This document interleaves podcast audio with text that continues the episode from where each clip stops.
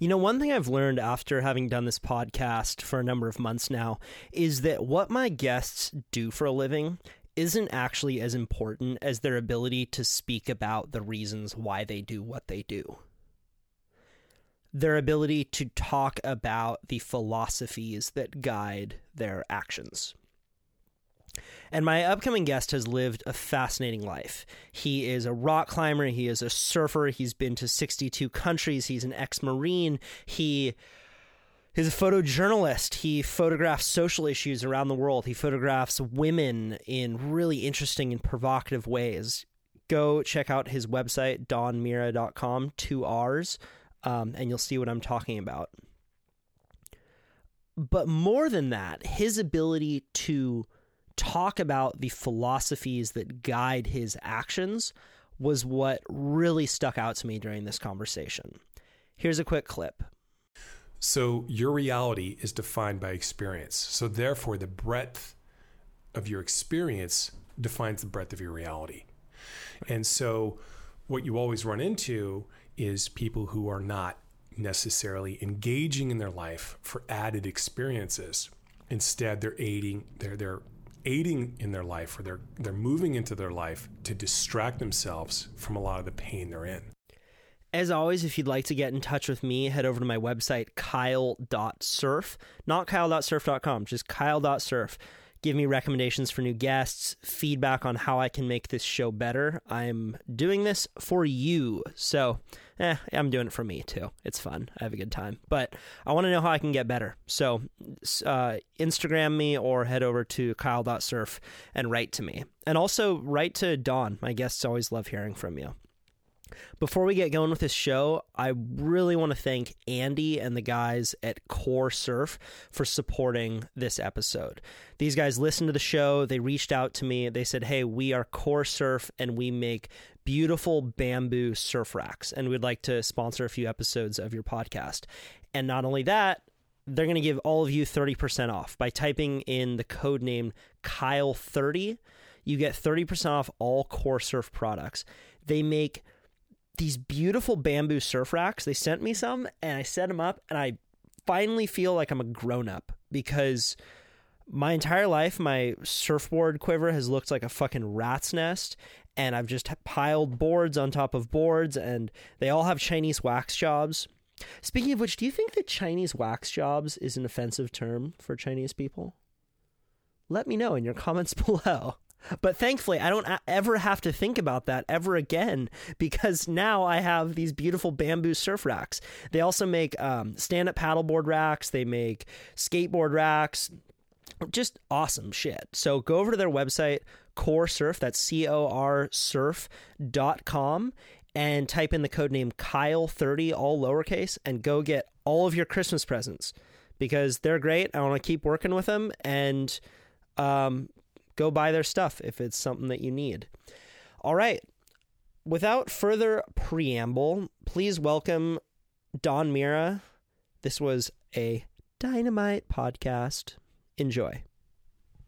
Kyle Thiermann here. I'm in Cape Town. I was the only journalist in northern Nigeria. Not an adventure until you get lost in Tijuana. You get caught inside by a giant wave, you feel really alone. I love the adventure of waking up and not knowing what will happen and that being my job. I'm standing at a desert oasis right now. A lot of tourists don't see this part of Bali. Smiles and thumbs up. Thumbs up.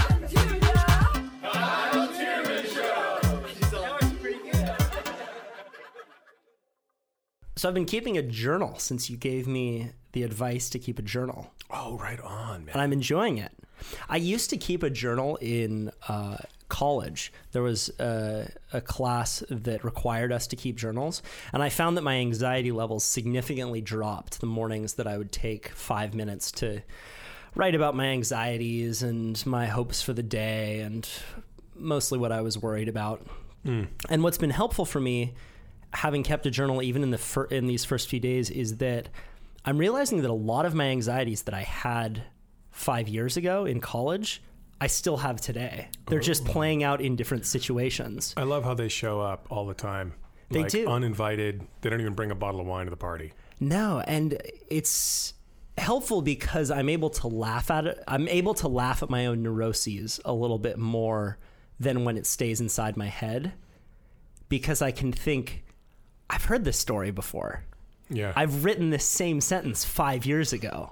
yeah. It's still the same fear of not being good enough, not going to succeed. Uh, yeah, mostly just like a fear of my own in- inadequacies. And even just writing them down on paper has helped make me take those less seriously. Oh, oh yeah. I, I think that you're you're kind of moving into a space that I think a lot of people, especially now, could really benefit from, uh, and that is that if we're if we're involved in a back and forth of interior dialogue uh, that's cyclical, uh, we're not really paying attention to our own voice in our own head, and I mean that's key. So you journaling, what you're doing is you're physically manifesting an interior narrative. Hmm. Okay. Tell me more about this. So your behavior is downstream of interior narrative. Okay. So as an example, um, you don't. pardon me. Ooh, Right. So I think a thought and then I behave that thought out. exactly, and that could be socially constructed from a peer group. That could be the desire for social currency. All sorts of triggers. Essentially, establishing yourself into a certain fantasy in your head about what's going on, and it's just like, whew, yeah. I mean, Disney's more real than the fantasy in our head. Right. Right. Okay. So, however, stresses are real. Your emotions are real. Your feelings are real. They could be based on mistaken beliefs. They could be derived from a multitude of erroneous sources, but your experience is real. Let's be honest. I mean, when you go on a roller coaster, you're not going to die, but you have the experience of imminent death, you know? So, I mean, that's why I climb. I mean, climbing is probably the safest thing I've ever done in my life, honestly. And yet, it's bloody terrifying. Yeah. Okay. so, but you writing things down, what it goes back to is it's saying, ah, so now I see a historical trend. Now I understand there is this piece of me that's consistently looking for this X, this blank space. And if we just address that, then we're kind of still kind of trying to game the game, you know, as opposed to saying, well, what's upstream of that? well upstream is maybe this or maybe this or or maybe i'm emulating behavior versus being engineered in behavior Mm, emulating versus being engineered. What do you so mean by as an engi- as an engineering system you're as an engineering system you're going to be forced That's yeah, good. okay i'm going to be forced or you would be forced or a person is forced into a certain behavioral consciousness whereas emulation is the limbic system in survival mode saying well you know everybody's doing this i'm going to do the same thing Right. and that's a survival mechanism. Um, there's a great organization called the Cascadens Group. This is run by a wonderful woman who I met uh, a couple years ago at the Global Innovation Summit held in San Jose. And she was fascinating to talk to because she's saying, hey, listen, like most of the reasons why you're having problems in your life or your business, she specialized in business culture, is because you don't realize that you're trying to correct individual behavior that is antithetical to the group dynamic. And we interface with group dynamic all the time. yeah. So I'll give you an example. Uh, steampunk is the uniform of Burning Man. Sure is. Why not wear a suit? Because you are Uh, in, in an There- There's, organism. there, there's no fucking because. yeah. There's no because. It's the reality is to do that would be heretical. You are a threat to the modus operandi of that group of people. And so you'll be outcast, you'll be ostracized. And so for thousands of years, I need to be accepted by my peer group. To not be is to die. I won't be given food. I won't be put into the mating sequence. I won't have sex. So, I mean, the list goes on, right? And that's why what I've always said for a long period of time is that large scale organizations do not promote those that reform, but rather those that conform Right. right so as and i mean i don't know if it's natural for me or not but you know i grew up I, uh, at 12 i started surfing i've always been a surfer i just love it i've never worn any surf gear in my life and i've been a climber since i was like 25 i've never worn climbing stuff i've done a lot of things. I don't want to buy into a behavior. I'm my own person. I'm not going to decorate myself to blend in. I'd rather not. I just want to be me. Yeah, I'm this guy. I happen to surf too. Yeah, I mean, I was an active duty special operations Marine. You know, we can go down that road and that'll be a dark hole. Yeah, and I also surfed and I caught some of the best waves of my life right off of Camp Pendleton. You know, I mean, epic. You know, and you would never think. So why fulfill a stereotype? Why play along? Why not just be you? You know?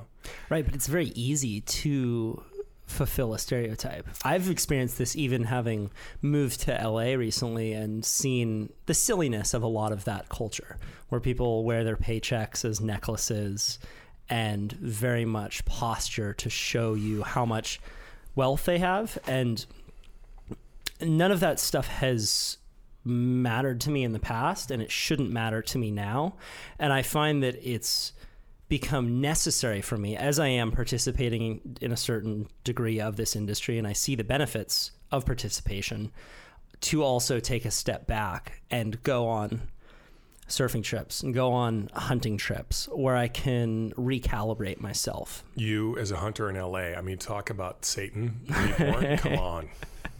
right Quite frankly, I'm I'm wanting to get on the VIP list for the hunt personally. I mean, yeah. Mm, there's actually good there's actually uh, land around LA where people hunt. It's there's a core little community of hunters in that area. I'm but, looking at my calendar. When do we go? yeah, You know. So have you uh, been into hunting a little bit? or- Yeah, yeah. yeah, a little bit. You know, I mean, uh, for me, other things have taken priority, but um, I, I, I, my my view on hunting is uh, a little bit more kind of in the center. Yeah. Like, uh, you know, I think, you know, big came up like trophy hunting, kind of like see me, see me. I'm like, yeah, whatever. yeah. No one sees you in the end. Right. Uh, you know, ex- you know, except those that want to participate. You know, I mean, What do you mean by that? No one sees you in the end. no, I mean, uh, well, it kind of goes nihilistic. Back, uh, yeah, so I'm working on a, a small, really cool little book um, called Traveler's Art right now. And I had an experience about a year ago when I was in Cuba and I was traveling with some people, and they did not get what it meant to travel. And we had some conflict, and, and it's been resolved, you know, thankfully. Uh, I almost lost a really good friendship over it, and, and, and uh, that could be partly my fault, you know, uh, but not entirely. Wait, what are we talking about here? So- You're being so obtuse. I know. So, but in short, what Traveler's Art is about is about kind of the ethics and exploration of something, right? And so, um, you know, I totally lost my train of thought. What, so we're we are talking. This is what happens, man. Like thousands of stories just entered my brain at light speed. it's okay. Like a fair, it's like a fire hose to the face. Yeah, no, it happens to me all the time. Oh, wow. Don't worry. Um, well, we were talking about hunting first, and then we were talking about traveling. And then you talked about a conflict that you had with your friends in Cuba. Oh, that was the inspiration for me to write Traveler's. And the reason why I wrote the book was that prior to that book, I was in the Ukraine in Kiev, and I shared a house with a guy who was from. Hold on, Sorry, sorry, go for it, go for it. Don't- don't. I'm going to bring us all back. I trust you. For all you listeners, we're about to come back on topic. So if you have to rewind, no problem. we'll get back. Okay, so he ends up showing me a bunch of photographs about all the great places he's been. Him in front of the Eiffel Tower, him in front of the Sphinx, him in front of Machu Picchu. And it dawned on me, I don't give a fuck about where you've been, man. I don't because I've never been there and I just care about me. Which dawned on me, no one really cares about where I've been because they're comparing themselves against other people. It's this it's this form of like social commerce comparativism.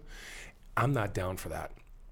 So too, trophy hunting, it, that's just a form of another Papua New Guinea penile sheath. It's like I'm seeking to display something about me so that you will value me and validate me. Well, that automatically you become their slave. Why? So Because you're you're, Because you're see- wit- you're seeking their approval, bingo. right? right? So for me, my travel experience is never about me. They're about things I saw that don't include me that I share with people that might be interested. If you're not interested, doesn't matter. Right. You're your own person. So when you're in Los Angeles, everybody's on display. They're like the peacock. You know, they're just their feathers are plumed, but nobody's really giving a shit. You know why? Because they're not really looking at you. They're just looking at themselves through you. And that's upsetting. So you're you're naturally going to be attracted to participating in that social economy because it's validating. Otherwise you'll be ostracized. And since you're seeking to integrate, you naturally going to seek to emulate. Right. Yeah. So it takes a lot of character and strategy to think about how you're going to move through that landscape. how do you strategize that? What advice would you give me? Uh, Keep a journal. Uh, oh. You I think that I I think that journaling is huge because it forces, at least, for, has forced me to question a lot of those assumptions that go around in my mind that I haven't really articulated. And as soon as I write it down on paper, all of a sudden the light is shining on the monster, and I get to see that it's not as scary as it once looked. Bingo. Right. Right. It's, you know, the imagination is always more grandiose than the monster before us. God, it is. And even when you're ta- like when I talk about things that I'm afraid of, um, one strategy that I've used that I found has been really helpful is to think about and talk about the worst case scenario. Like, what's the worst case scenario in this situation? Like, okay, I'm pitching a TV show. Worst case scenario, no one picks it up. I'm Oh. still okay with myself, right? I'm, I'm still here, You Right. aren't your show. right? right? I mean, yeah, and no doubt. I, I, consistently, I mean, when I watch you drop in on Mavericks, I'm like, dude, uh, no. and the reason why, Right. Because I was at Tarantulas, you know, near Point Conception. Mm-hmm. I was on like a seven six or something, and, I, and I'm like, oh, this is a great day. I'm paddling out, you know, I'm having a great time. I'm by myself. And I notice that I'm kind of getting pushed north. And I'm like, okay, so I kind of paddle south and I'm looking at the suction coming out. And I'm like, oh, okay. And I'm like, man, it's, I may just go in. It's kind of like died. And then this thing in the horizon is on its way. And I just go, oh boy. And instead of paddling straight out, I paddled, you know, kind of 45 degrees to get out of that channel. And let me just tell you, when that wave broke, the nose of the board I was on oscillated. and it didn't break on me. I was like, it went by me. And I'm like, I was like uh, Quinn in the movie Jaws. No, it was uh, no, it was the chief when Jaws comes up and bites uh, like this thing out of the chief's hand, and he freaks out. He drops a cigarette and he goes back, and he just goes, "We're gonna need a bigger boat." Right, Because what I said was, literally, Kyle, I said, "Oh fuck, I'm gonna need a bigger board," and thus became the saga that I almost died that day. Like it was really close. Like Right. I think my vision got down to like a toilet tube, and then I was able to get oxygen and reoxygenate. Ooh, those are fun. Those are Yeah. fun. You know, being a climber, I had a strong grip, and there's actually before I broke that board, there were actually imprint marks from my fingers holding on to the board with my life, and I could just like tell you the story about that, but that's another. So I'm going to challenge you on something. Okay. We're talking about um, creating art for yourself, and we're talking about not conforming. You're a photographer. You are, in one way or another, an entertainer. You're in the entertainment business. You're showing your art to other people. So by nature, you need to think about the audience in a certain way, and you need to care about what they think how do you walk that tightrope? Wow, great question, man. And it is a tightrope. It's tight. It's- I would almost describe it as a slack line, Mm. which is far more demanding, technically. That's not to diminish what uh, that famous French high wire did back in the 70s when he did the walk across the Twin Towers. Oh, wow. If you haven't seen that film, wow. Yeah, that's a good Man one. on Wire. Man on Wire. That's a very good Oh, one. yeah. Yeah. Okay. Indeed. All right. Because it oversimplifies it to be an artist and say, I don't care about what people think about my art. Oh, that's a Right? lie. It's a lie. That's a lie. It's a lie because why are you producing it? Why are you showing it to people? Yeah. So so here you know you bring up a good point. So where am I going to find that balancing point? Where am I going to find equilibrium? Well, first off, it's not a static point. It's dynamic, right? Like most of life. I mean, anything that's been static in our current understanding of reality doesn't last too long. I mean, there are a few organisms that are static, right? And we can look at the large scale organisms all the way to the smaller ones, but there are not a lot of them. We tend to adapt and evolve and change based on our environmental inputs. Okay. But to answer specifically, do I care about my audience? Absolutely. Sure. But not if they like me. But more importantly, do they get what I'm saying? Does Okay. that make sense? Yes. Yeah. So that's where I'm I don't want to say divorced, but I'm I have clear boundaries. Yeah, I took that photograph, I created that photograph, I was part of that experience, but I'm not that photo. I'm not that experience. And and the primary reason why is good art is not entertainment. It's evocative. It, it, it forces us to move into a place where we consider the perspective from that artist's point of view that may challenge our own or inspire a new one of our own. That's kind of the point. Now, art, remember, I mean, we're getting into like art history here. Art as modus operandi has changed over time based on the environmental inputs for, into the human being. And I'm not an art historian, don't want to qualify myself as such, but real art that has value, in my opinion, does not exist in and of itself. It is the byproduct of a more complex narrative that the artist is experiencing through their through their life. Okay. And sadly, Americans don't really get irony and they're not very good at satire. Okay. Which is really sad. But there's a lot of irony in photography and art in general. And there's a lot of satire in some things that people don't get. But if we were to move away from categorization or definitions, because when you define, you confine, the real challenge is to say, as I'm looking at a creative piece, why does this have value to me? And would would it have value to others? And if it has value to others, it has value to others where I don't matter.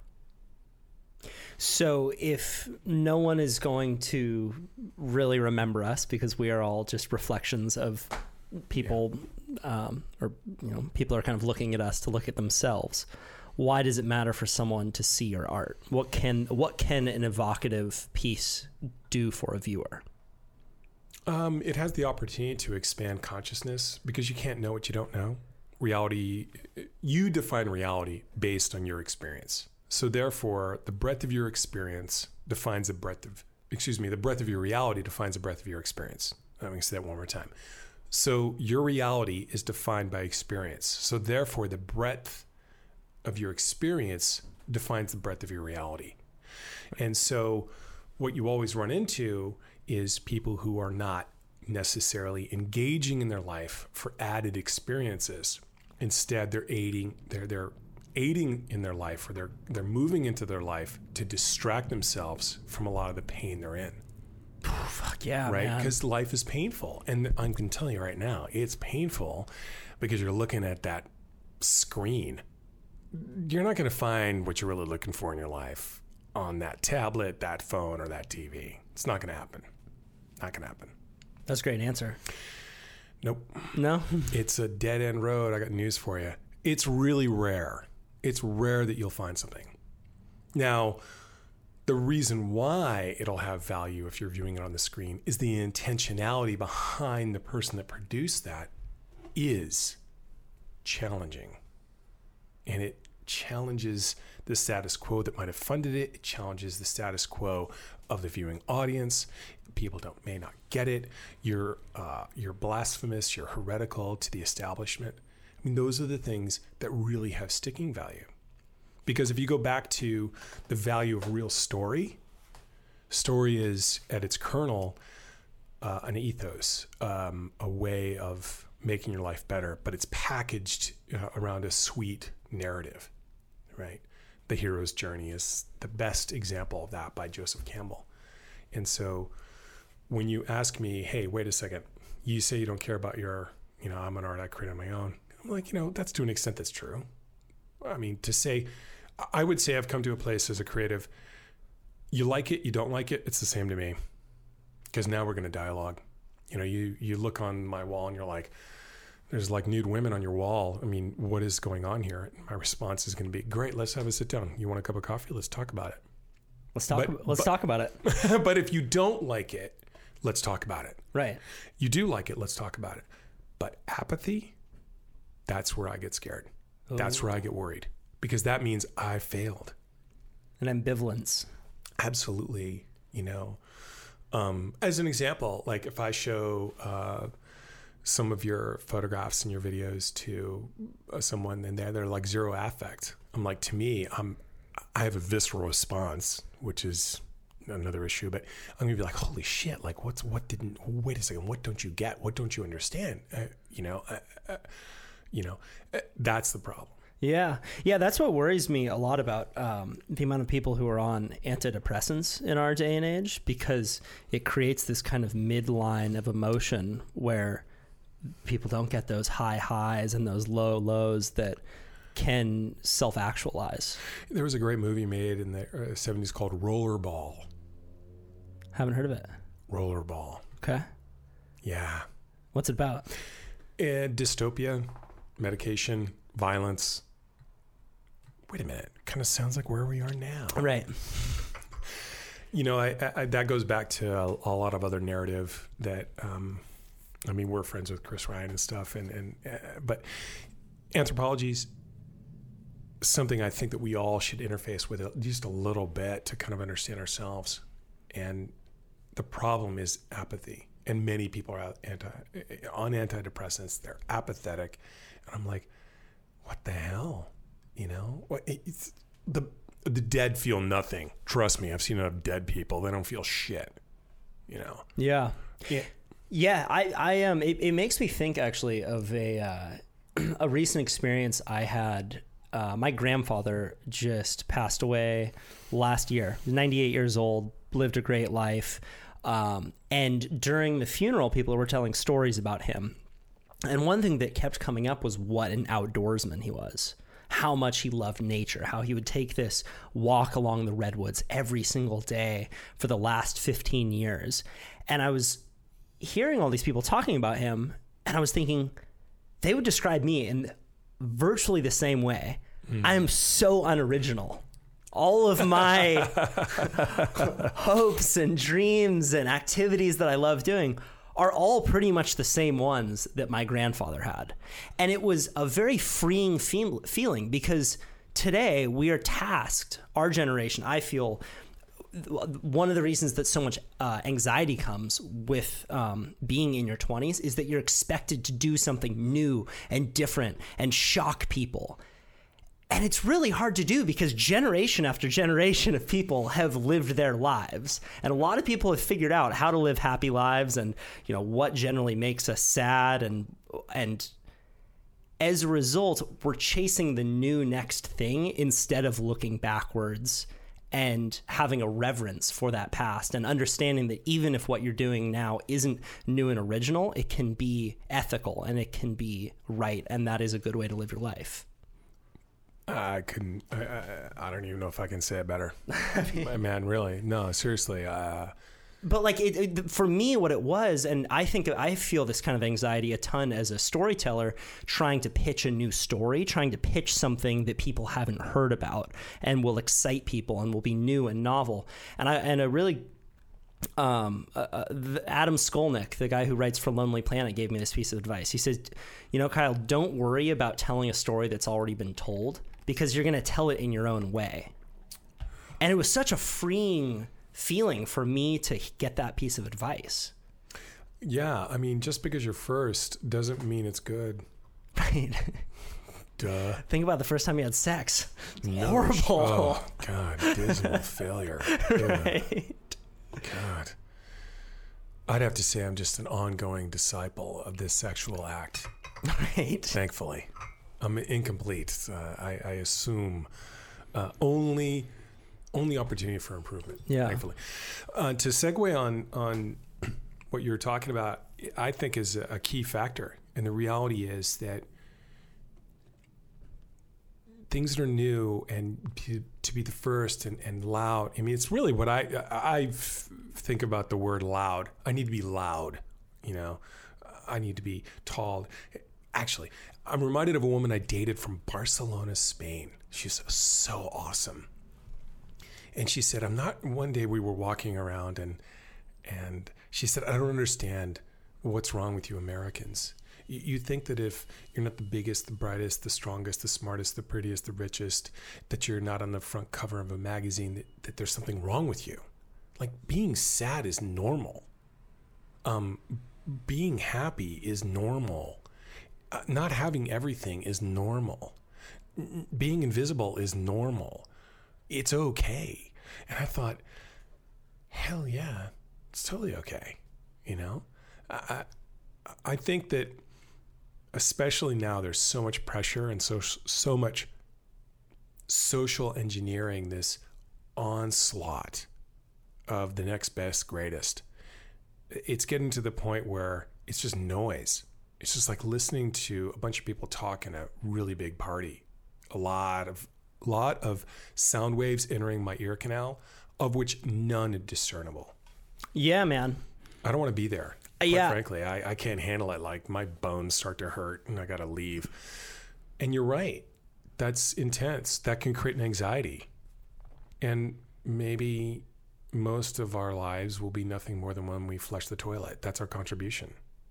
And that's going to be okay because the world was fine before you came here it's going to be fine when you leave it really is but are you going to be okay while you're here because you're not going to find it in a handbag. You're not going to find it on a TV screen. It's not going to be that car, that truck. It's not going to be any of that. That stuff is stuff. To hide more stuff, to put more stuff in, to get a bigger stuff, to more stuff to put in your stuff, to get a storage locker to put in your house, and the list goes on. And then your friend calls you to go on a really fun adventure, and you say, ah, "I can't go. I, can't gotta, go." I gotta clean my garage this weekend."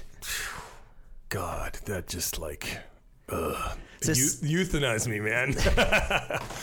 Sell me on van life, man. Van life. I No, was I'm- talking to you the other night, and then you sent me some links, and I'm like, "All right, I'm doing it. I'm doing Hey, it." But no. I, but I'm in this place where I haven't done it yet, and I, Oh, that's okay. No, I mean it's, it's okay. good. No, it's good. It feels like it's it's uh it's like a uh, a deep tissue massage where, where, where the masseuse says, "It's is it too hard?" And he's like, "No, no, no, no, keep going, keep going, keep going." It's good. Yeah, it's yeah. good. I got a massage last night, and she was rolling on my IT bands, and I'm like, I got sympathetic tears coming out. Of I my start eyes. whim- I start whimpering. Whoa, whoa, whoa, You start whimpering. Just, God, men are so weak. Women are like, "Are you kidding? I gave birth to a child. This is nothing." I'm like, "Oh, I'm gonna cry." So, no, van life. Yeah, why don't we go there? Van life is awesome. I really recommend it. I would say that uh, the challenge with van life is you're kind of a social outcast in a lot of way. You're a lot of your social currency. People are going to look at you odd. They're not going to get it. They're not going to understand. Their value systems are being compromised. They're feeling threatened. And I'll be honest with you. I mean, you're sitting where in my little teeny apartment. This is like a little, a little bit bigger than the Soyuz capsule. And everybody comes in here is like, I love this space. It's so great. You're right across from this Balboa Park and you can walk to like great park. I'm like, yeah, yeah, yeah. Because I am not Lord Grantham with Downton Abbey. I don't need the big estate. I, I'm okay with it. You know, I mean, I lived in my van three times by choice and by desperation at a few times. Why not? What's the worst that could happen? I don't know. You get beachfront property at Horseshoes when it's breaking 10 feet and you just get out of your van because you parked at 2 in the morning and you have a parking spot. Ooh. Or you decide, I'm just going to drive all the way down to Mendoza, Argentina and sample wine. And it takes you three months to get there. Ooh. You know? I, I remember I lived off of $22,000 in 2003 In a van. in a van. The only expenses I had was car insurance, my cell phone bill, which my first cell phone was bought in 2003. I resisted, you know. Um, I'm not a Luddite, but I'm also, you know, no technology is going to solve the interior psychological problems. All right, bring me bring me into this. Yeah, man. This So- six months. This sounds wonderful. So it was uh, it was it was a good experience. You know, I I basically got a gym membership, which is where I would shower and uh, take a poop, and I'd also work out, which I really, for me personally, some level of physical fitness is key to my mental health more than my physical health. Honestly, Oh my God, yes. you know. So that's why I'm a lot like you. If I'm in the water, like the last thing I want to do is get in an argument with somebody over a wave. I'm like, you know what, you can have it, man. Because you know what, the ocean's big and there's more coming. I'm not going to have a piss.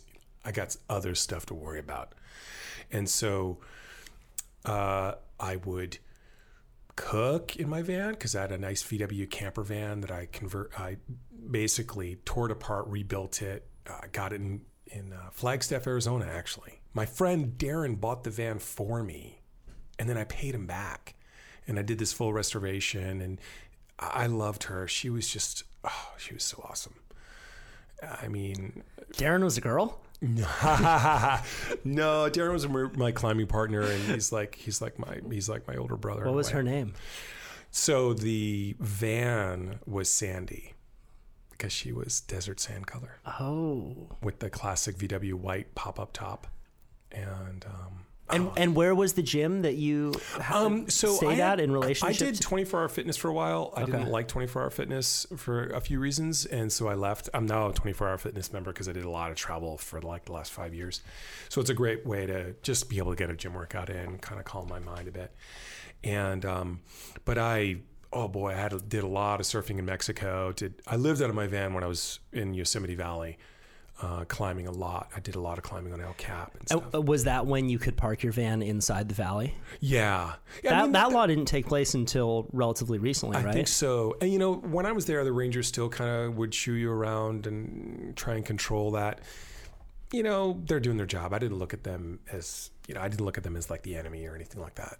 But um, Did you have any big lessons while you were in that van space? Any life lessons that you less is more. Less is more. Yeah. Yeah, and um, I will say this: uh, staying clean is a, a really interesting part of that process. So I used to wash my van every week, like religiously. It was like my Monday morning ritual, and the reason why I didn't want to look or from kind of a social level, kind of like this vagabond dirtbag, right?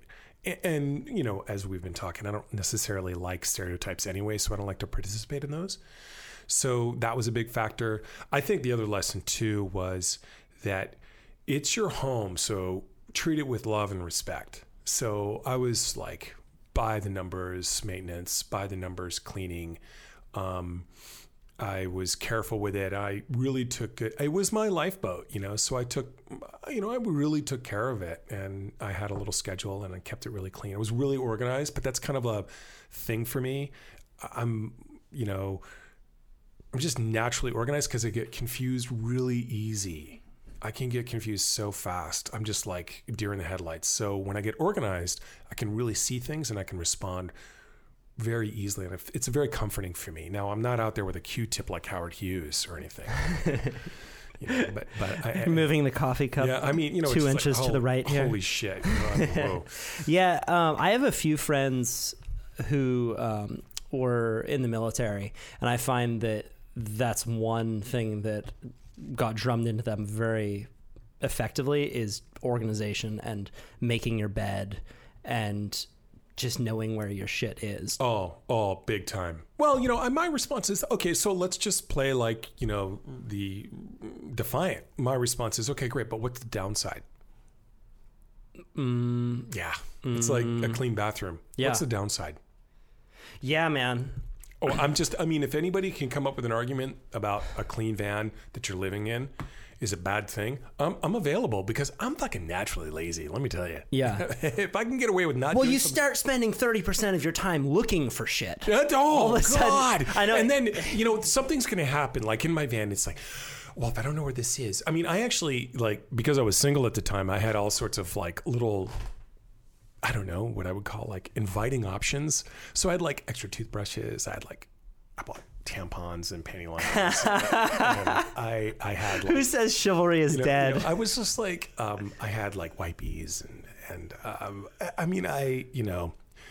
I want to create a compelling interest because I was pretty lonely at the time, and I'm like, know, I, don't, I don't want anything. You know, like I remember this really, really beautiful girl who was, uh, um, it was in San Diego, down in Cardiff, and she's like, "Oh, you want to go out?" And I'm like, "Yeah, no, yeah." I mean, I was such an idiot, but uh, I said, "Yeah," and she said, Where do you live? And I said, And I just kind of looked over my shoulder and I go, I live at Sandy right there. she looked at me like, Oh, that's so cool. And then I opened the door and it's just like immaculate and everything's organized. And I'm like, I can cook you a three course meal right here. She looked at me like, Are you serious? And I said, and that's when, you know, game on. I'm like, yeah, I'll see you tomorrow, six o'clock. I'll pick you up here. We're going to go out to this beautiful sunset spot. I'll be ready to go. So I made her this elaborate dinner and everything. But she said, I'll never forget it. You're so organized. And I thought, wow, we could stop the date right here because I just like, yay, you know? Uh, well, the thing is, too, is when a beautiful girl tells you you're organized, you really internalize that quality. And all of a sudden, you're the most organized motherfucker for the rest of your oh, life. yeah. I mean, come It's on. like Don, like if someone you respect always says, "Don, I really love how you follow up. You always follow up, man. It's great quality." All of a sudden, that that quality just seeps into your veins. I, I would say that actually goes along for living life. Feed the wolf you want. Mm-hmm. Right. And, you know, it's up to somebody else to take on the compliment if they want it or not. But for me, if you give me a compliment, I don't even care if it's half ass. I'm all over it. It's so weird how when people can't accept compliments. Well, I can tell you what's going on is somewhere in their life, when they received a compliment, the back end was eh, the rider bill. You know what I mean? Yeah. As an example, oh, you know, Kyle, you're so organized. You look great. If you only did this, it'd be even better. Yeah. It's like, I'm going to give you a compliment. I'm going to steal it from you. Yeah. You know, parents do that to kids all the time. Oh, that's a beautiful artwork. But if you had really done this, you just stole it from them. You just, actually, people don't know this, but more damage is done out of love than out of hate. do tell. You know? Yeah. I mean, Not knowing how to give a correct compliment. yeah, it, it's like how to give a correct compliment, how to take an apology. People don't know how to be apologized to. You know, I, I, I learned how to be apologized to very early on, and I set very clear boundaries. When someone apologizes to me, my answer is the same. Thanks a lot. It means a lot. Let's move on. They got the courage to come forward and apologize. I'm going to set the soil for that seed to blossom. Because guess what? It may be me next time. You know, that's the myth of the perfect person. You know, the self indulgent messiah. Are you kidding? Everybody farts on the airplane on a 12 hour flight. I got news for you, ladies and gentlemen. Everybody's crop dusting, as they say.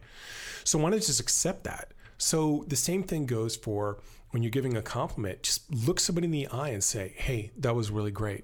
And that's it. You just move on. Let it go. If they don't want to take it on, you can always come back and make a physical touch so that it grounds them in their body and say, listen, I, I don't know if you really took that on. I really appreciate the fact that you clean the kitchen. That means a lot to me. You didn't have to do that. And if they don't take it on, you can say, no. So, and you kind of keep coaching them like, please take this in. I'm not going to, I am not going to steal it from you. But people steal compliments. you Yeah. know? So It's so strange how that happens, man. And uh, another one is that people will apologize when they're not really sorry. You ever have the friend who says sorry 10 times a day for things that weren't really their fault and they shouldn't be apologizing for? Like Yeah. like a friend who's it's they're like it's like you being in the living room and you're working on something and then I walk in and sit down at the table to work on something and you apologize for being in the space even though it's your space. It's people who apologize for ex- for their very existence in a certain yeah, way. yeah, that's a tough one. Honestly, I don't. I mm. at some point, I don't know. Maybe you say something to the effect of, "You can apologize if you want, but you didn't do anything wrong."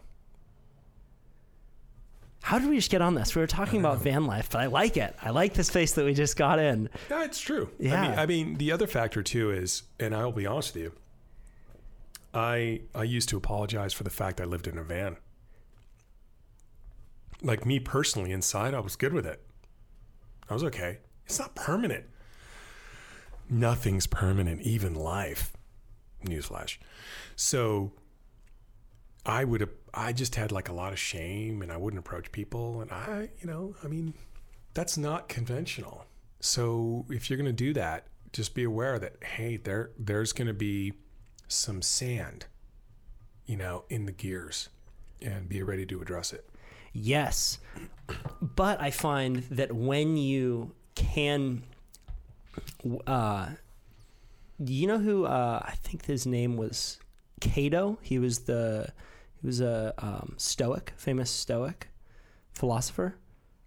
Cato would. That does ring a bell, but I have not. I could be I could be getting the name wrong, but I believe it was Cato, and he would wear a purple tunic certain days of the week to be purposely humiliated, and people would laugh at him as he would walk down the street. And the the point of what him wearing this tunic was to only be embarrassed about things that he should truly be embarrassed about, and nothing else. Oh, that's very conscious. That's very conscious. So living in a van, right? Or just how I walk out of the house every day. right. right. like who dressed Nothing- me? nothing like can a help schizophrenic or something. No, I'm teasing. And nothing against schizophrenia. I have a lot of empathy. but I, but I find that people who are willing to um, be themselves in one aspect of life tend to be more useful to the really the moral compass of society when their lives are done.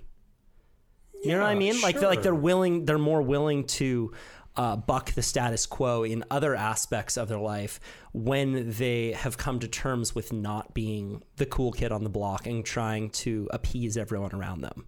Yeah, I would agree, and I think that you know he's going into a, a, a space where um, conformity, you know, consistently destroys your own humanity. Uh, I mean, all the time. And so when you say, "Well, I'm thinking about living in a van," yeah, all day. Nobody says you can live in there until you die. Although I mean that could happen if you had like an, at your age like an aneurysm or something, something unusual. But it's just for now like the home you're going to buy later or the kids you have are going to be kids for now then they become adults and then they become old and then you become old and that's for now i mean everything's for now and that's that i think a consistent desire in a chaotic world to latch onto something that has a level of permanence which in and of itself is a setup it is a fucking setup for pain and anxiety. Yeah. Right? Oh, it's, well, I'm sorry. You know, yeah, but Mickey, he dropped in on a 20 footer and yours was only 18. Dude, they both kill you. Or you're 20 years old and you're so beautiful. You're so beautiful, and everyone tells you you're just the most beautiful person, and then all of a sudden you see a wrinkle on your face. Oh, I mean, yeah. So that's one of the reasons why the ability to be what I call in your state of personal sovereignty is a very important meditation on a daily basis. How do you meditate on that? So the meditation is not sitting down in a lotus position, staring at you know with incense and all the rest of the spiritual materialism people interface with. It is the idea that wait a minute. First off, comparison is the root of all suffering. Secondly, I have no idea what they're dealing with in their life. Thirdly, most criticism is the byproduct of jealousy. And I am changing. I'm not permanent. There is no way to get older without skin damage. There's no way to get older without other health issues. And there's no way to get older, we hope, to not see things in a higher level of clarity than when we're 15. So change is life. Why not roll with the river of change like a kayaker moves through that river? Why would I want to resist and swim upstream? That's so much fucking work. And if it's a big river, I got news for you. You're swimming up, but you're going down. So, uh, um, ego is an, uh, a misunderstood reality. And so, as a photographer, I can tell you now, I hate so many photographers I interface with because they have such inflated egos. I mean, if Carl Jung were alive today, he would probably do a massive dissertation on these idiots. I've always looked at myself when I really deep into photojournalism and things like that. I, I'm just a mailman. I'm just delivering. You know, I'm not the message. I didn't write this I'll- because it's true. Yeah, there's an energy going through you, Yeah, but I'm it's not conduit. sticking with Yeah, you. That's the only kinds of people who I see who attain um, mass amounts of success and fame and don't become crazy. Is when they see themselves as a messenger, as and as a conduit where the energy is just moving through them, and that can be helpful to other people, and they don't try and hoard that energy for themselves. Yeah. I mean, let's be honest with you. As of right now, in our solar system, the most powerful energy is projecting energy. It's not pulling it in. Hmm, do It's tell. the sun. Oh, okay. Yeah. It's projecting energy, right? It doesn't contain it, does it? It's not hoarding it. It's not, you know, you know, get get get all you can and Yeah. sit on the rest. It's high fives and chest pumps. It's giving them out all day, every Yeah, day. You know, it's like I'm here to POP, powered on positivity. I mean, you know, not to get you know like like bizarre in a way that we lose anybody, but I, I think you're right. I think that the the basic premise is that you are going to be contributing, you are giving out, you are trying to live your life that's authentic. Because no one's ever raised a monument to an imitator. It's been the innovator. And innovators are heretical to the given organism they're involved with. Period. There's no way to get around that.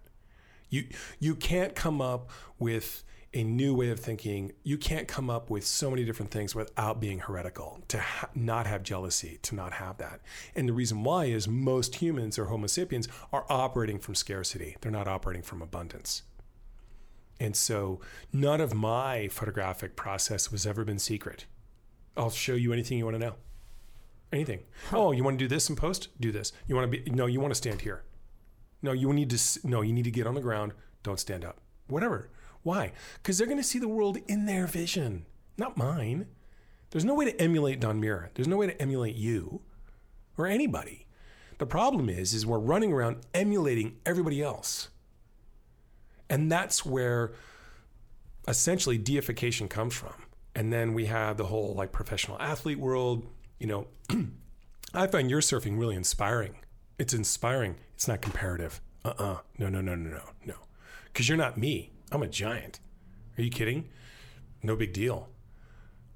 I would love to be big wave uh, surfing on a regular basis, but my life doesn't support it, and my current uh, age may not support it. Right? I don't know. Kenny Bradshaw dropped in on some big waves at my age, you know, which was very inspiring. I want to say, you know, but um, that's the point. I don't compare. I get inspired. I like that. It's a- That's more important. That's more important. And I think that we, you know, I want to point this out, and this is something that I've got a real issue with. Everybody's worried about what they're going to do next. They've never, ever taken a moment to go, what have other people done before me? And I will tell you right now, you'll make more mistakes by not looking back, at least for a moment, than you ever. Er, er, er, Sorry, my brain just like really got aggressive, man. I thought your head was about to explode. I know.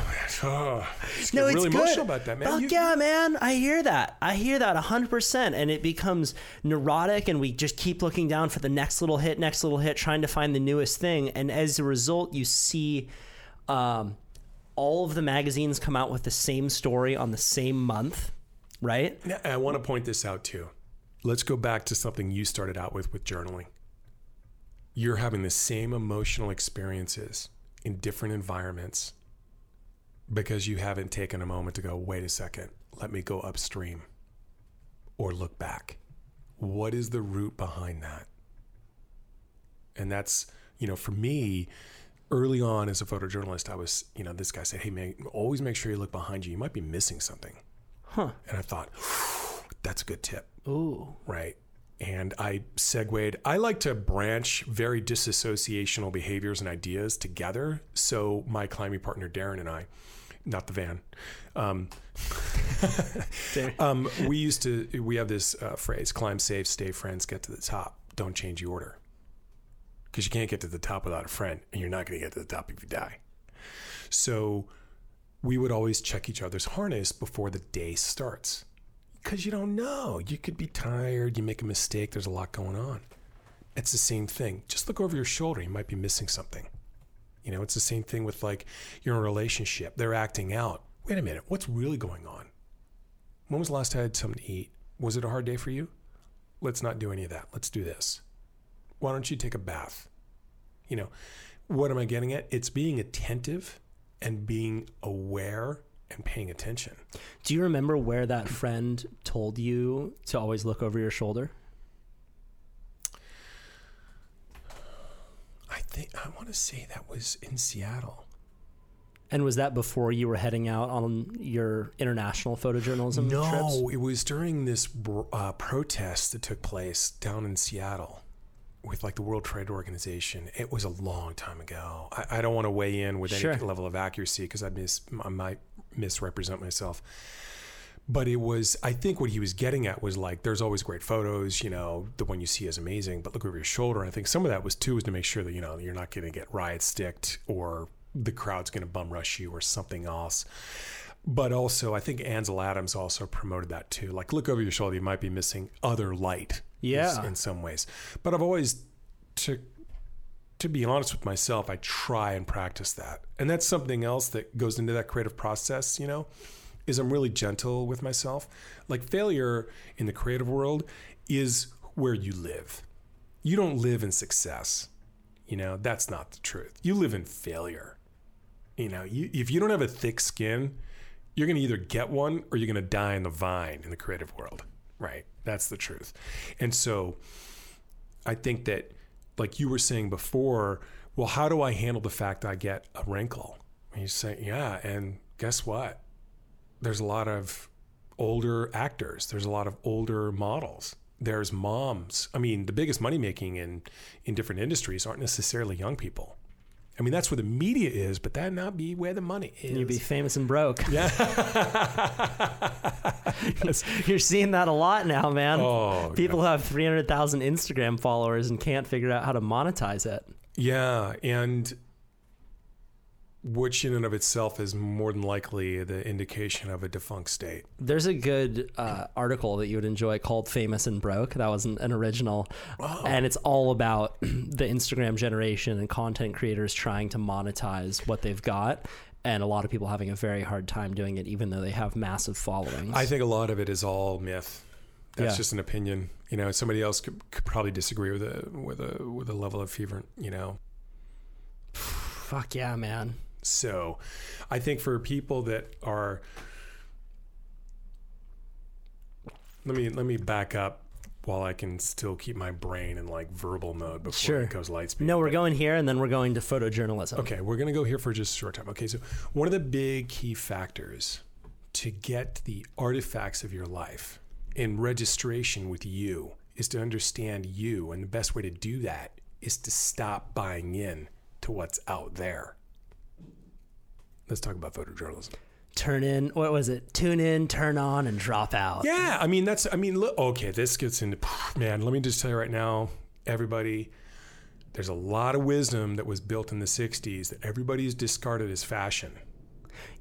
Right? Okay. Yeah, man. I hear if- that. If, if you don't know who Alan Watts is, check yourself before you wreck yourself. You don't know who Krishnamurti is. You don't know who Feldenkrais is. You don't know who Huxley is. I mean, seriously, these are really key sages that were offering up information to us. Uh, Scott Peck, come on, man. The road less traveled.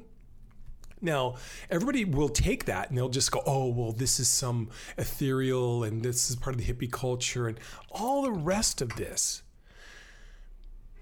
discounting and, dis- and diminishment. But the reality is, consciousness and wisdom does not come from black and white thinking. It comes from the gray area. It comes from repurposing. How can I take this negative experience and make it positive? How can I take someone's insult and make it into a positive experience? You know, here's a great one, and we'll jump into journalism. I submitted a portfolio to the editor of Stern magazine.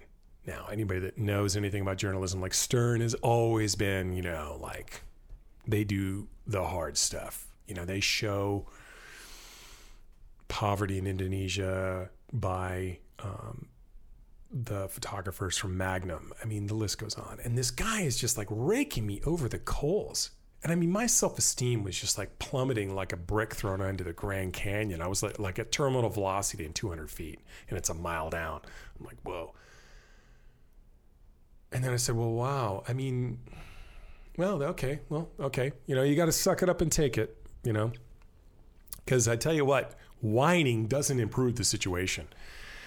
So, quickly regarding your point on the 60s i couldn't agree more and the more that i've done podcasts the, and the more the more people have turned me on to these people like alan watts the more i've fallen into this rabbit hole and i'm seeing so much of what they were saying then applying directly to what we're doing now big, and there, Big it's time. Uh, dude, it's simple. the psychedelic movement Absolutely. back then and now the resurgence of that coming back, the protest movement, you know, the the the level that politics is in our minds today hasn't been there since a time in the 60s, right? A time when people in their 20s, people who are my age are now finally realizing that that they can take to the streets in one way or another. And I think that there uh, to your point people have taken the 60s and seen it as now only a fashion statement, but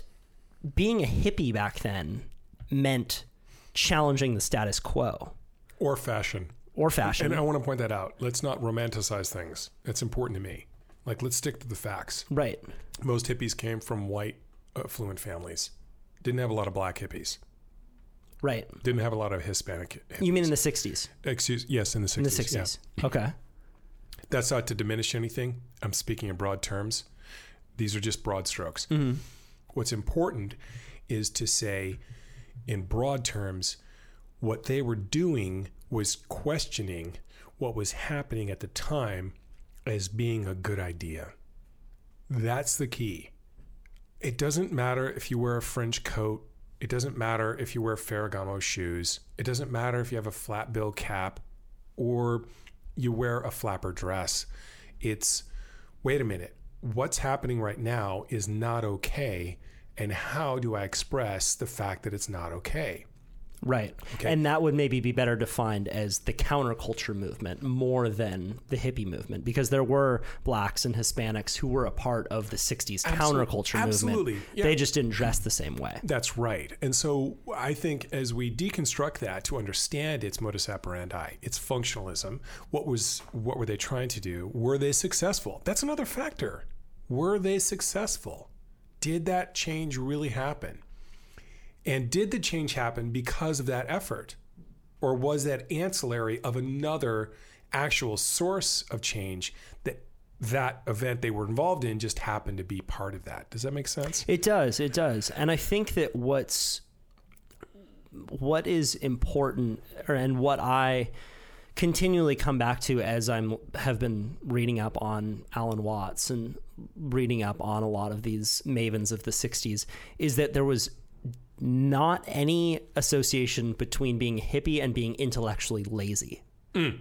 Right? So the Well said. counterculture movement back then was very much intellectually rigorous. You look at Berkeley in the 60s, right? It was about people gaining knowledge so that they could gain power. Whereas today, being a hippie is associated with many times a kind of intellectual laziness and a oh, kind and a kind of questioning of the system but not having um, the next step thought out if that abs- makes sense of like well, here's what we can do in response to this Absolutely, and I think you're on to something. And I think that the the method by which one is going to effectively protest, which could be nonverbal. You don't have to hold a sign to protest. You can hold a protest in other ways.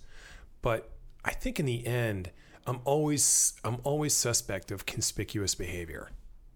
I'm always just like, hmm, does that have sticking power? Does that really make a difference? Because for me, I put my attention on my intention, and that directs my energy. If I want attention, it's easy. I wear a bozo suit with my penis out. I get attention, and I go to jail, you know, for whatever reason. But what I'm getting at, to use an extreme example, though, is let's bring it back. Is if I need to be conspicuous in my behavior, what does that mean later on when I'm not? Right. That's one of the reasons why inherently for me when i did a lot of photojournalism when i was really active i really considered in the long run like i want this to last. Right. I don't want fashion. I'm really I, there's something about me i don't know what it is and I, I hope other your listeners can grasp this but i do not want to be associated with fashion I do not want to be associated with novelty. I do not want to be associated with what I call bubblegum reality. you want it to be able to stand, the test of time Hey, howdy, right right? When you look at photojournalism, let's move into that space because I'm, I'm dying. Bresson, like there it is. There's nothing else to say. Henri Cartier-Bresson, the father of photojournalism. You know, I mean, that's it. You can look at any image there, and it's will cook your mind. What made him so unique? I think it was um, the perfect storm, so to speak. Right place, right time, right attitude, right mentality. Um, the technology was primitive. Um, his artistic background was verbose, you know, and that's saying it lightly. Um, means he had the financial means to be able to do that, and the world was smaller then, and he realized that recordings are boring. Moments are valuable. Do tell. So a recording is pornography is recording, but that's not a moment. A moment is the embrace of two lovers that have been separated. There's a difference. Subtle, but significant.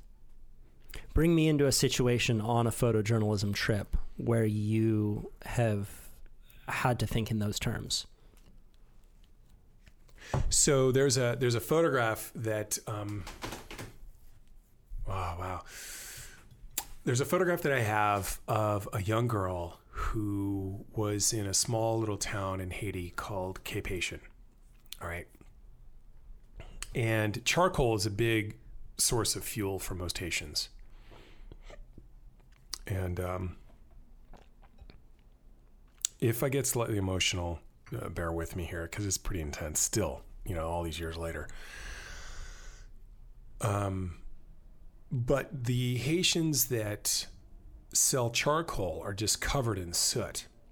And so they're, I mean, they're like black, like obsidian black, lacquer black, you know, absorbs light in a way. But their skin is devoid of sun. So when they wash off, their skin is this like uh, I don't aged caramel. It's just like as a photographer who works in like three different viewing modes. You know, one is composition, geometry, the other one is context, and the third one's color. You know, I love black and white, but color is something that, especially with people of dark skin, that I just cannot get enough of. Their their their skin color is it's almost it's just almost sexual. It's just so rich and thick. And this small girl just turns and looks at me. And I capture this moment. And in her eyes are desperation. Like that, that, that desperation. That's a moment. Okay. I have another photograph of the charcoal salesman with their wheelbarrows and they're all kind of looking away. Now that's a moment, but that's also a bit of a recording, but that gives context to a bigger story. Okay? It's kind of a blending of both. But the the the thing about like really good photojournalism is it's not a recording, it's not contrived. It should be challenging for you. It should hurt. it should make you smile. It should it should give you emotion. It's not data right? What drew you to Haiti? It's raw. It's raw life. And it doesn't it doesn't lie. it tells you I'm poor. I'm suffering and I need help. And I don't have an option. Does that make sense? Yeah. I don't have an option. And then a lot of people don't understand this.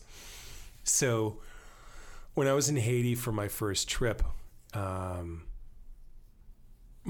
within three days, I got this email from my ex wife I won't be here when you come back. My destiny is before me and it doesn't include you. And I'm just like, uh, Ouch. How do I respond? This is while you're in Haiti. Yeah, and I'm in like or a remote part of Haiti where I'm actually using this is true, a sat phone with a solar panel to get email.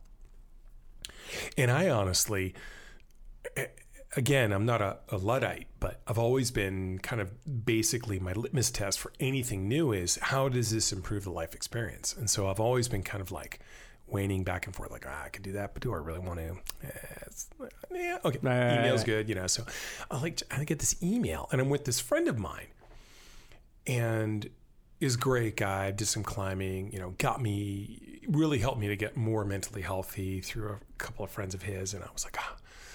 And he looks at me and he goes, Man, that's fucked up. And I just went, I just looked at him and I go, fuck. and I emailed uh, my biological father, who I didn't know until I was 27 or 28, and an incredibly gifted therapist, like really phenomenal. I've seen him in action with like vets with PTSD. I've seen him, and he emails me back and he said, "Grab your camera. You have a job to do." So I just grabbed my camera and just poured myself in the emotion of what I saw. And so when you are doing your work as a creative and you're in that kind of space, not the suffering space, but you're in the space where you're seeking to move beyond the recording, then I think you're actually offering something of value to others. Right. That's what's true for me. I, I, mean, I can't weigh in for you in your writing. I mean, I've seen your work though, and it's really awesome. And it's not, is it technically awesome? That's another vote. Is it um, compositionally awesome? That's another vote. Does it inspire me to think? Hell yeah. And that's the point is for me to be inspired to think, for me to be inspired to look at a greater part of myself. Because we need that in our species as much as humanly possible. Whew, that was a story, Don Mirra. Damn, satellite phones and all. So how? So then you went back to Haiti two more times after yeah, that trip. Yeah, yeah. So, Oh, so it kept drawing you well, back. it. It's a, uh, the the trip I just described was second trip. The first trip was a lot earlier. Okay. I wasn't really involved as a journalist at that time. The second trip was interesting because. Uh, how do I put this? Uh, I got inspired to go back by a guy from National Geographic who had done some book editing. He runs a uh, company called Momenta, which is a it's kind of like a work a photo workshop for people that want to do more creative photography. Um, and I just I just yeah I went back. I thought, man, this is. I mean, Haiti's intense. yeah, it's hard I'm to go gonna- back. That's that's why I'm not fluffing over this decision that you had to go back to not only a country that has a lot of pain, but also a lot of uh, metaphorical. Oh no, there's no Pain, metaphor. I mean, for- Kyle, there's no metaphor. Yeah, it was painful to it's- go back. yeah. yeah, yeah, yeah. It was, you know, I mean, I could go on, but you know, I found out though um, that when that event happened with uh, the complete abandonment of the marriage, and I mean, there was just so much that went into that, and I really, I wish that pain on no one. Like that night, I had a, I slept and I woke up and I felt that I was on this imagine like a tightly woven net of metal and there were flames flying up below me burning me I was like burning inside like my soul was burning from this loss from this lie from this abandonment and I remember waking up and saying there's a choice you have to move on or to stay. And I thought, well, if you're going through hell, don't stop. Keep going. And so, I mean, I would often like do photography and then almost have tears in my eyes as I'm taking the photo. The emotion just would not, and I just wouldn't resist it. You know, I learned a long time ago don't resist your emotions because they're going to fucking find their way out. so ooze out Oh man, or or just flood out. I mean, it's better to just let the valve open, and eventually the steam is lost. But I wouldn't say that my best work was done at that time, but certainly the awareness of what it means to be in the place of good work had become clear. Like I suddenly got coordinates that I could navigate to. And I also knew something else, and this is the key. I knew when my work sucked because I wasn't on the azimuth of those coordinates. And that was almost more valuable than knowing the space. Does that make sense? Be, uh, a little bit. So you, because you were in such a dark time yourself, you weren't patting yourself on the back unneedlessly. Is that kind of what Yeah, you mean? I'm like not, you, I'm not, like I'm, I'm not doing that, and I'm also not saying, "Oh, well, this is great work." No, it's not. Because you know why? Because you're doing this shit. You're performing. You're lying. You're emulating. You're doing what you did before. You fucking copycat of yourself. How fucking disingenuous is that? this is the conversation happening It- while oh, you're in man, Haiti. There's like two or three people in my brain on a regular basis that are talking to me, and I'm just like, "Shut the fuck up! I need a break." right.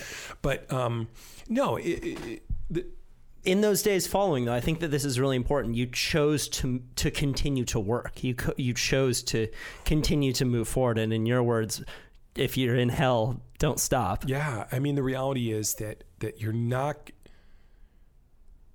I have, I imagine in my life, and maybe this is good, maybe this is bad, but it's been highly functional. I really do imagine my life as like this.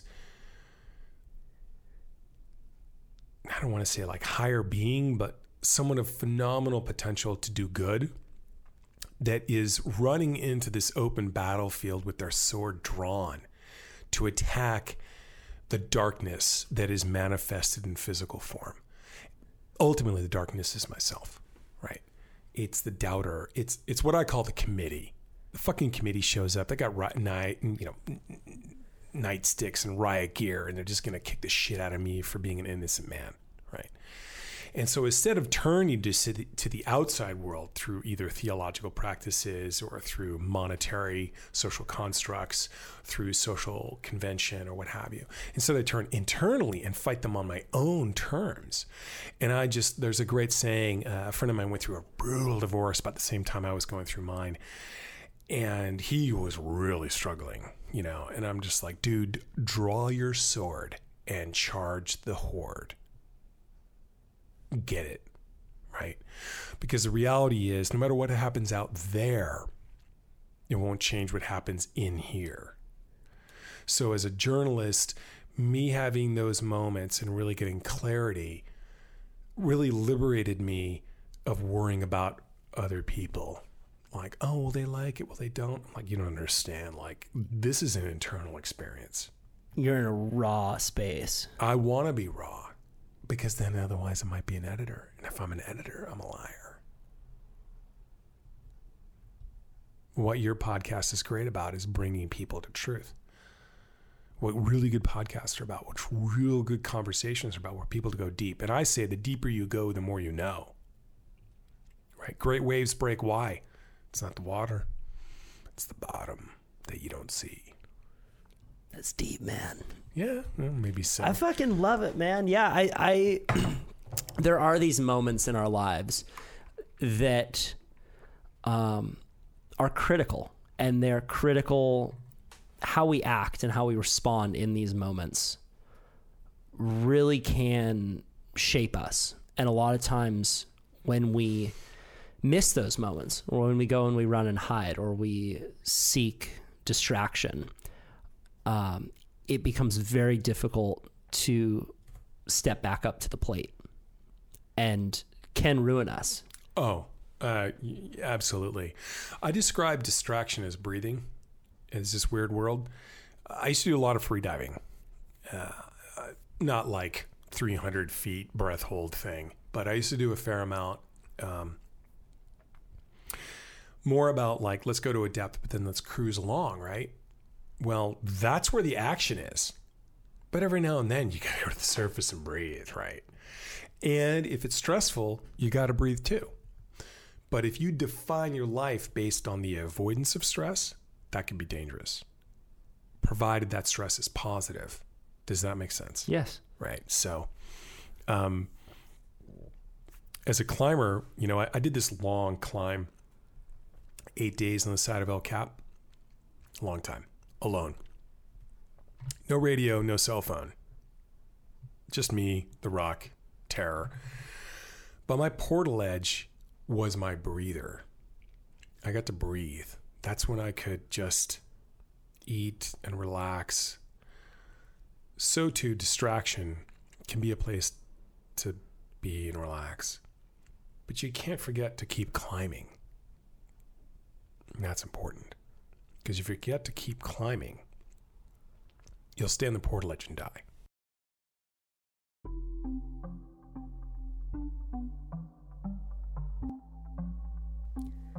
That's our show, everyone. Head over to donmirra.com to check out his images. I'm now doing a monthly email where just once a month I send you the best documentaries I've been watching, the best books I've been reading, the best articles I've been digging. This month, the documentary was Icarus. Highly recommend checking it out. And the article was I Think You're Fat by AJ Jacobs, a story about radical honesty. You can head over to my website, kyle.surf, to sign up for the uh, monthly newsletter. I'm going to play you out with a song by Light the Band called Me and Baby Brother. And once again, I want to thank COR Surf for supporting this episode of the show. Head over to corsurf.com, that's C O R surf.com, type in the code name Kyle30 and get 30% off all their products. Have a great day, and I'll see you guys soon. One, two, one, two, three, four.